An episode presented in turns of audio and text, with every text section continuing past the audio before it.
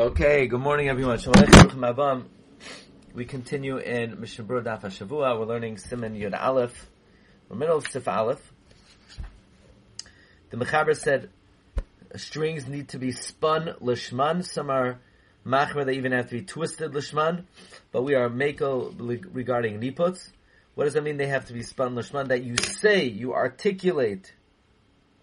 Not enough in machshava. It's questionable whether machshava helps. You have to articulate in the beginning of the spinning that you're doing l'shem tzitzis, or say to a woman, spin for me lishman. And if they're not tavid lishman, they're puzzle.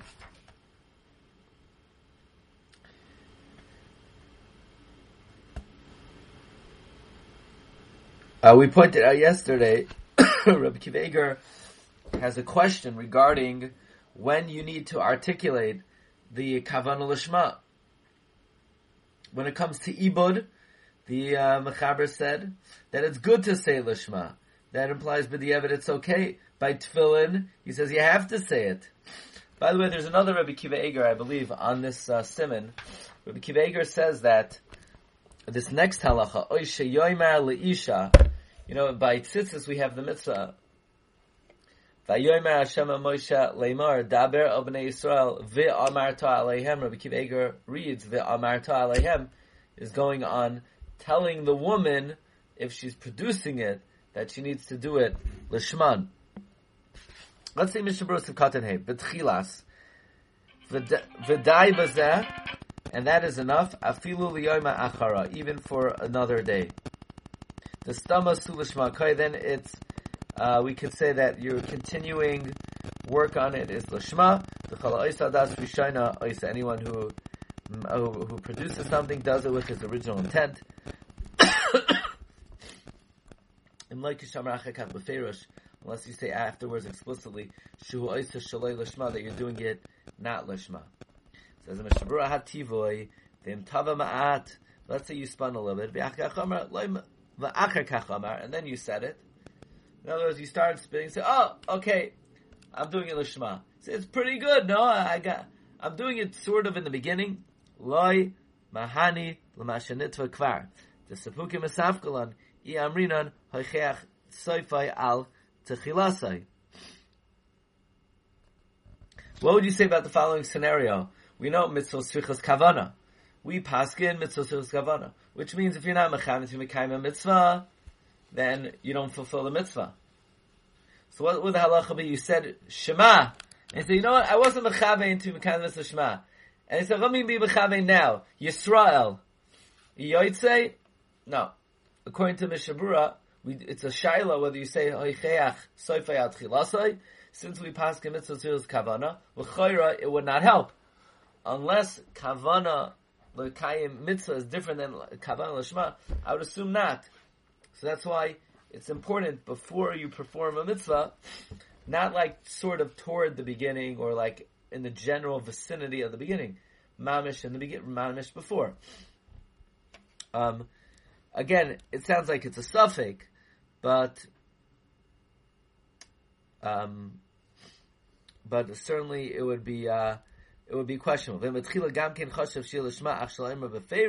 Let's say in the beginning you were mechavein lishma, but you didn't articulate it. We said before you need to articulate it, and if you don't, it could be b'diavad you're not yoytze. So if you're mechavin in the beginning and you articulate it toward the beginning, you could combine the two.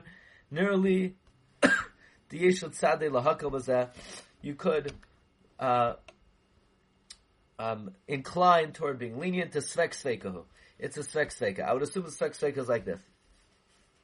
Number one, maybe it's enough to think it. And even if it's not enough to think it, maybe saying it afterwards reveals that that was your kavana the whole time. Okay, so that's l'chayra the sfek sfeika.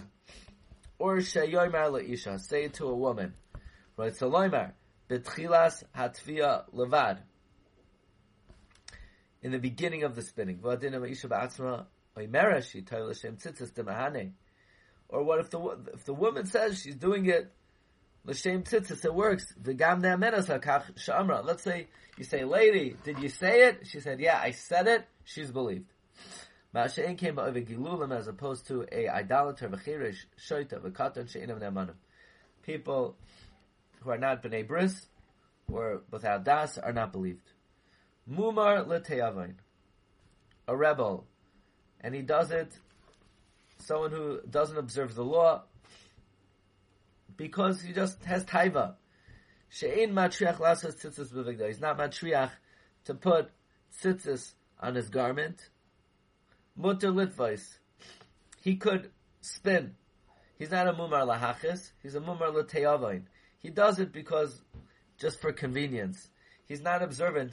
He doesn't have anything against religion. He just likes, he likes uh, the easy life. He's believed when he said he did, he did it lishma.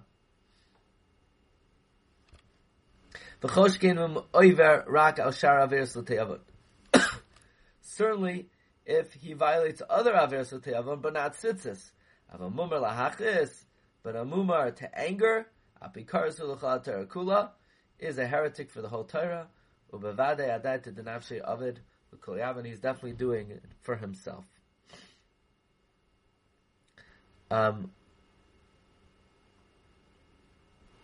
now, let's just see one Biur Halacha. You tell the woman, spin for me lishma. Says uh, the Biur Halacha says, look in the Mishnah Berurah, which the Mishnah Berurah explains, you say that in the beginning of the spinning. Because just like when you yourself spin, you have to articulate it before you spin. So when you tell the woman, you have to convey to her before she starts spinning. Now, can the woman be blank-minded? No. The Be'alach says, It's not like a magical thing. You say it, and she could be thinking about uh, nothing. She has to be thinking she's doing it lishma. Otherwise, of what of what relevance is it that other people told her lishma? Lishma. That which the Mordechai says, and nothing more is needed. That just means the one telling her to do lishma doesn't have to say or think anything more. The woman does need to think lishma. Okay, Rabbi, you can hold it over here today.